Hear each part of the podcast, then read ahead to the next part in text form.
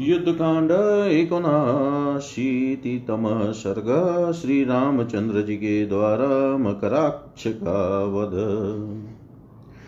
प्रधान प्रधान वानरों ने जब देखा कि मकराक्ष नगर से निकला आ रहा है, तब वे सब के सब सहसा उछलकर युद्ध के लिए खड़े हो गए। फिर तो वानरों का निशाचरों के साथ बड़ा भारी युद्ध छिड़ गया, जो देव दानव संग्राम के समान रोंगटे खड़े कर देने वाला था। वानर और निशाचर, वृक्ष शुल्ल गदा और परिघों की मार से उस समय एक दूसरे को कुचलने लगे।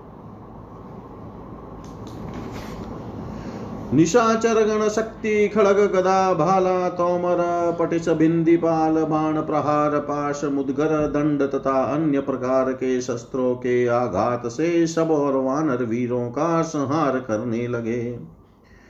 खरपुत्र मकराक्ष ने अपने बाण समूहों से वानरों को अत्यंत घायल कर दिया। उनके मन में बड़ी घबराहट हुई और वे सब के सब भय से पीड़ित हो इधर उधर भागने लगे। उन सब वानरों को भागते देख विजयोल्लास से सुशोभित होने वाले वे समस्त राक्षस दर्प से भरकर सिंह के समान गर्जना करने लगे।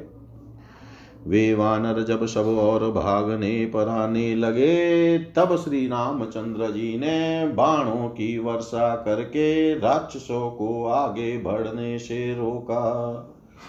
राक्षसों को रोका गया। देख निशाचर मकराक्ष क्रोध की आग से जल उठा और इस प्रकार बोला, राम ठहरो, मेरे साथ तुम्हारा द्वंद्व युद्ध होगा। आज अपने धनुष से छूटे हुए पैणे बाणों द्वारा तुम्हारे प्राण हर लूँगा। उन दिनों दंडकारण्य के भीतर जो तुमने मेरे पिता का वध किया था, तभी से लेकर अब तक तुम राक्षस वध के ही कर्म में लगे हुए थे। इस रूप में तुम्हारा स्मरण करके मेरा रोष बढ़ता जा रहा है।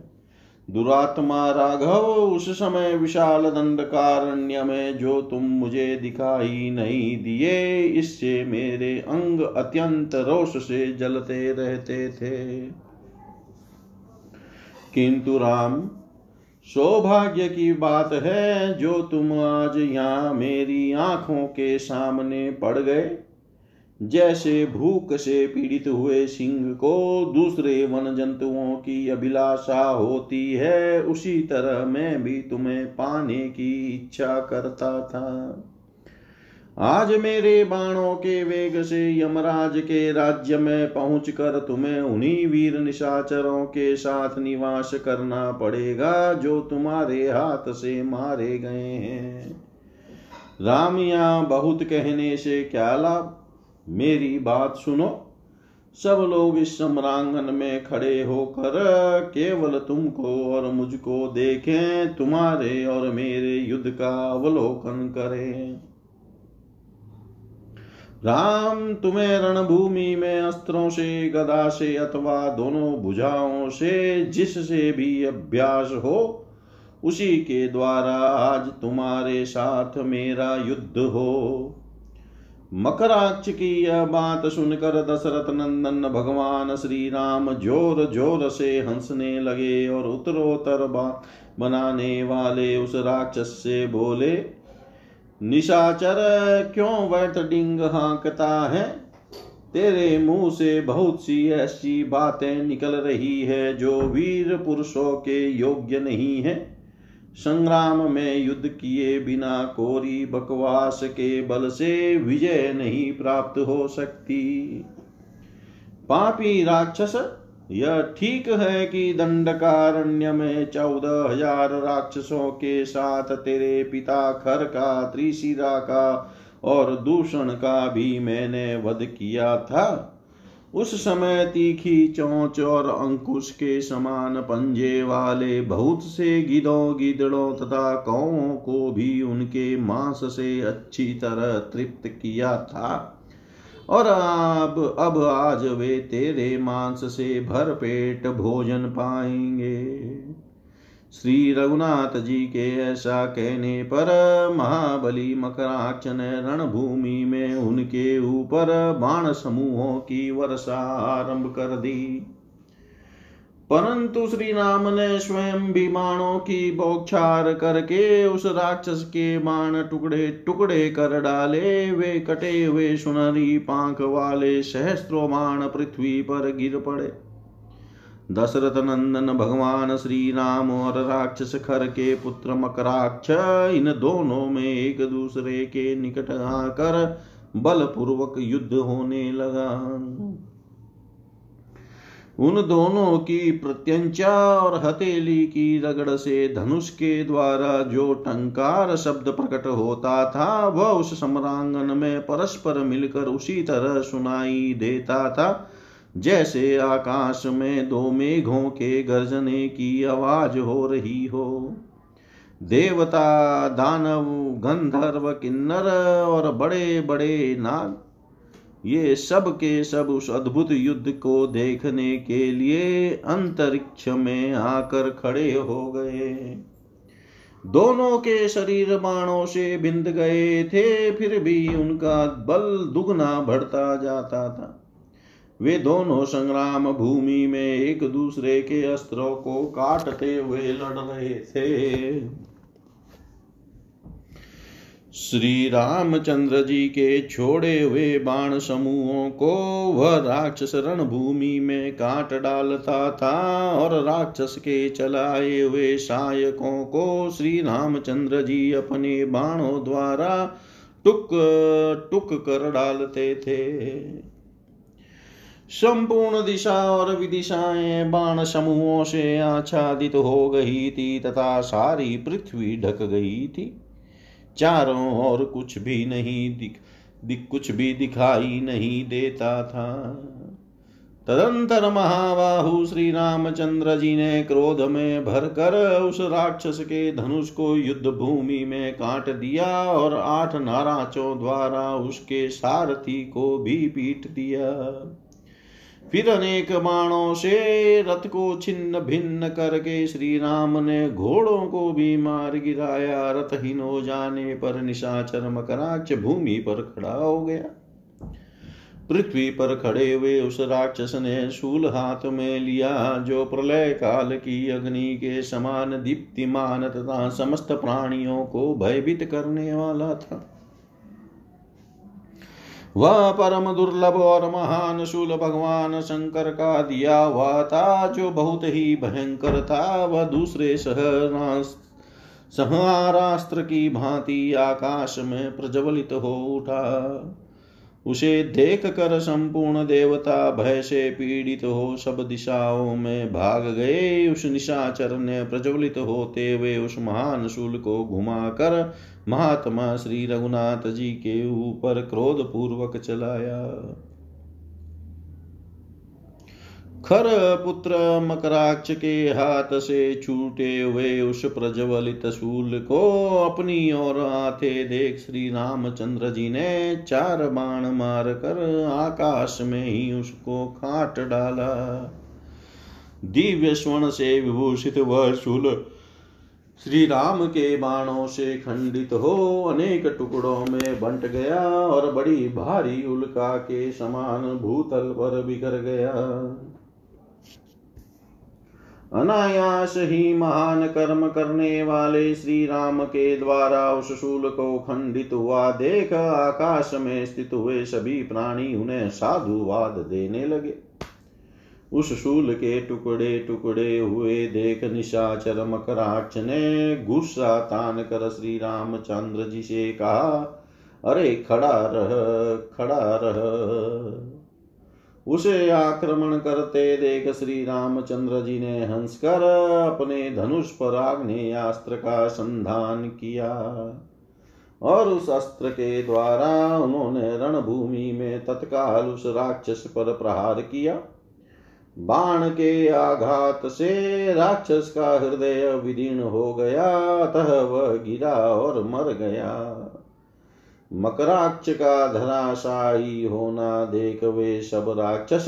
श्री रामचंद्र जी के बाणों से, बाणों के भय से व्याकुल हो लंका में ही भाग गए। देवताओं ने देखा, जैसे वज्र का मारा हुआ पर्वत बिखर जाता है, उसी प्रकार खर का पुत्र निशाचर मकराच दशरथ कुमार श्री रामचंद्र जी के बाणों से वेग, बाणों के वेग से मार डाला गया।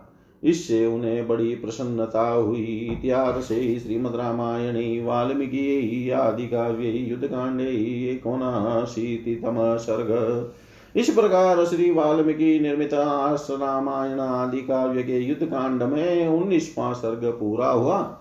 सर्वं श्रीशां सदाशिवाय अर्पणमस्तु ॐ विष्णवे नम, ॐ विष्णवे नम, ॐ विष्णवे नमः। युद्धकांड अशीतितम सर्ग, रावण की आज्ञा से इंद्रजीत का घोर युद्ध तथा उसके वध के विषय में श्री राम और लक्ष्मण की बातचीत। मकराक्ष को मारा गया सुनकर समर विजयी रावण महान रोष से भरकर दांत पीसने लगा। कुपित हुआ वह निशाचर उस समय वहाँ इस चिंता में पड़ गया कि अब क्या करना चाहिए। उसने अत्यंत क्रोध से भरकर अपने पुत्र इंद्रजीत को युद्ध के लिए जाने की आज्ञा दी। वह बोला, वीर, तुम महापराक्रमी राम और लक्ष्मण दोनों भाइयों को छिप कर या प्रत्यक्ष रूप से मार डालो, क्योंकि तुम बल में सर्वथा बड़े चढ़े हो। जिसके पराक्रम की कहीं तुलना नहीं है, उस इंद्र को भी तुम युद्ध में परास्त कर देते हो। फिर उन दो मनुष्यों को रणभूमि में अपने सामने पाकर क्यों नहीं मार सकोगे? राक्षस राज रावण के ऐसा कहने पर इंद्रजीत ने पिता की आज्ञा शिरोधार्य की और यज्ञ भूमि में जाकर अग्नि की स्थापना करके उसमें विधि पूर्वक हवन किया उसके अग्नि में हवन करते समय लाल वस्त्र धारण किए हुए बहुत सी स्त्रियाँ घबराई हुई उस स्थान पर आई जहाँ वह रावण पुत्र हवन कर रहा था, उसके तलवार आदि शस्त्र ही सरपत कुशास्तरण का काम दे रहे थे। बहड़े की लकड़ी समीदा थी, लाल वस्त्र और लोहे का श्रुआ ये सब वस्तुएँ उपयोग में लाई गई थी। उसने तोमर रहित शस्त्र रूपी सरपत अग्नि के चारों ओर बिछा दिए। उसके बाद काले रंग के जीवित बकरे का गला पकड़कर उसे अग्नि में होम दिया। एक ही बार किए गए उस होम से अग्नि प्रज्वलित हो उठी। उसमें धुआँ नहीं था और बड़ी बड़ी लपटें उठ रही थी। उस अग्नि में वे सभी चिन्ह प्रकट हुए जो विजय की सूचना देते थे। उस समय तपाए हुए स्वर्ण के समान कांतिमान अग्निदेव ने स्वयं प्रकट होकर भविष्य ग्रहण उसकी ज्वाला दक्षिणावर्त होकर निकल रही थी। अग्नि में आहुति दे अभिचारिक यज्ञ संबंधी देवता दानव तथा राक्षसों को तृप्त करने के पश्चात इंद्रजित अंतर्धान होने की शक्ति से संपन्न सुंदर रथ पर आरूढ़ हुआ। चार घोड़ों पहने बाणों तथा अपने भीतर रखे हुए विशाल धनुष से युक्त वह उत्तम रथ बड़ी शोभा पा रहा था। उसके सब सामान के सोने के बने हुए थे, अतः वह तथा वह रथ अपने स्वरूप से प्रज्वलित सा जान पड़ता था। उसमें मृग, अर्धचंद्र और पूर्णचंद्र अंकित किए गए थे, जिनसे उसकी सजावट आकर्षक दिखाई देती थी। इंद्रजित का ध्वज प्रज्वलित अग्नि के समान दीप्तिमान था। उसमें सोने के बड़े बड़े कड़े पहनाए गए थे और उसे नीलम से अलंकृत किया गया था। उस सूर्य तुल्य तेजस्वी रथ और ब्रह्मास्त्र से सुरक्षित हुआ वह महाबली रावण कुमार इंद्रजीत दूसरों के लिए दुर्जय हो गया था। समर विजयी इंद्रजित नगर से निकल कर निरति देवता संबंधी मंत्रों से अग्नि में आहुति दे। अंतर्धान की शक्ति से संपन्न हो, इस प्रकार बोला। जो व्यर्थ ही वन में आए हैं अथवा झूठे ही तपस्वी का बाणा धारण किए हुए हैं, उन दोनों भाई राम और लक्ष्मण को आज रणभूमि में मार कर मैं अपने पिता रावण को उत्कृष्ट जय प्रदान करूँगा।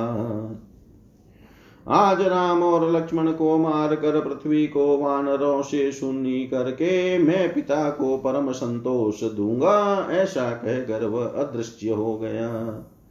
तत्पश्चात दशमुख रावण से प्रेरित हो इंद्र शत्रु इंद्रजित कुपित होकर रणभूमि में आया। उसके हाथ में धनुष और तीखे नाराज़ थे।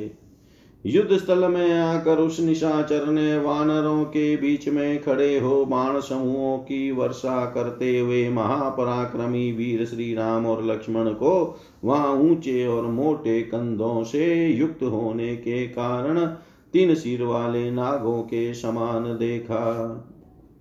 ये ही वे दोनों हैं, ऐसा सोचकर इंद्रजीत ने अपने धनुष पर प्रत्यंचा चढ़ाई और जल की वर्षा करने वाले मेघ की भांति अपनी बाण धाराओं से संपूर्ण दिशाओं को भर दिया। उसका रथ आकाश में खड़ा था और श्री राम तथा लक्ष्मण युद्ध भूमि में विराजमान थे। उन दोनों की दृष्टि से ओझल होकर वह राक्षस उन्हें पहने बाणों से बींदने लगा।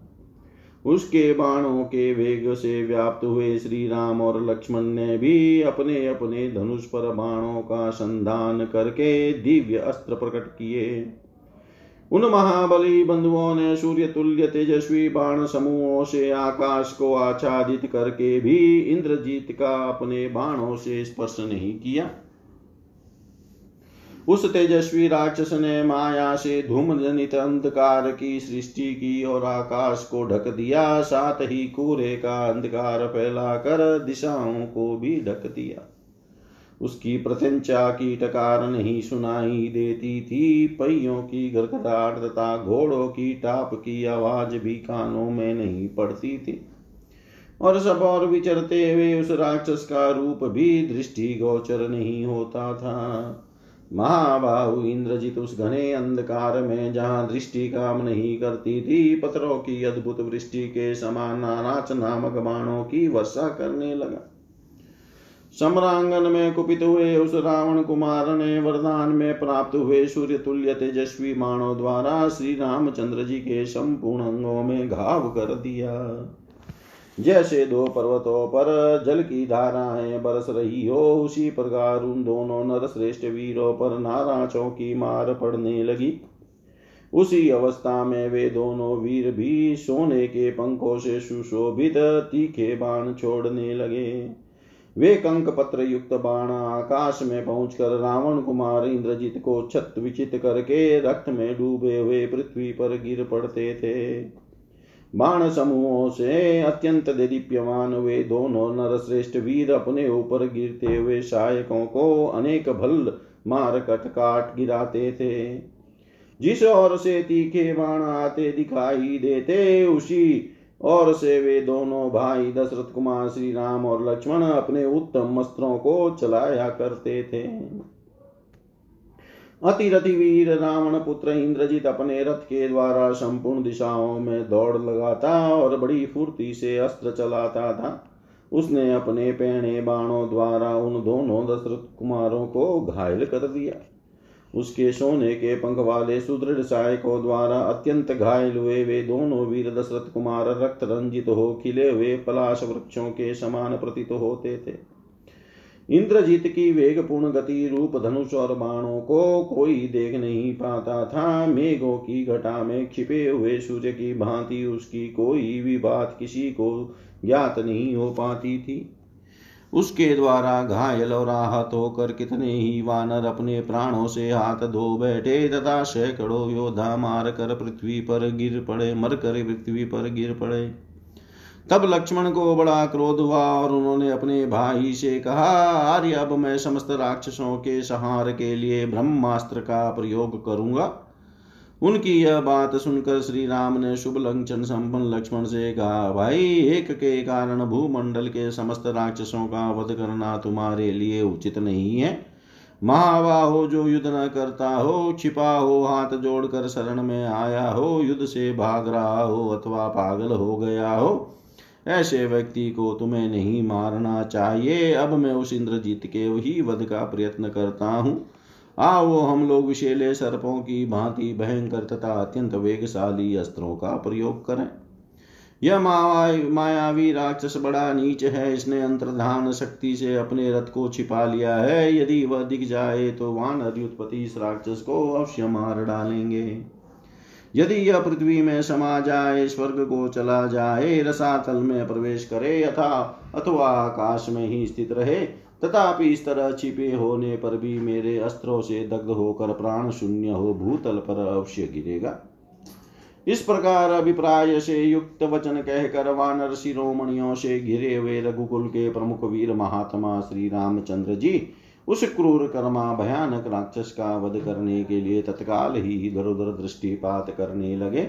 इस प्रकार श्री वाल्मीकि, निर्मित आर्ष रामायण आदि काव्य के युद्ध कांड में उन अस्सीवा सर्ग पूरा हुआ। सर्व श्री श्रीशां सदाशिवाय अर्पणमस्तु ॐ विष्णवे नमः। ॐ विष्णवे नमः। ॐ विष्णवे नमः।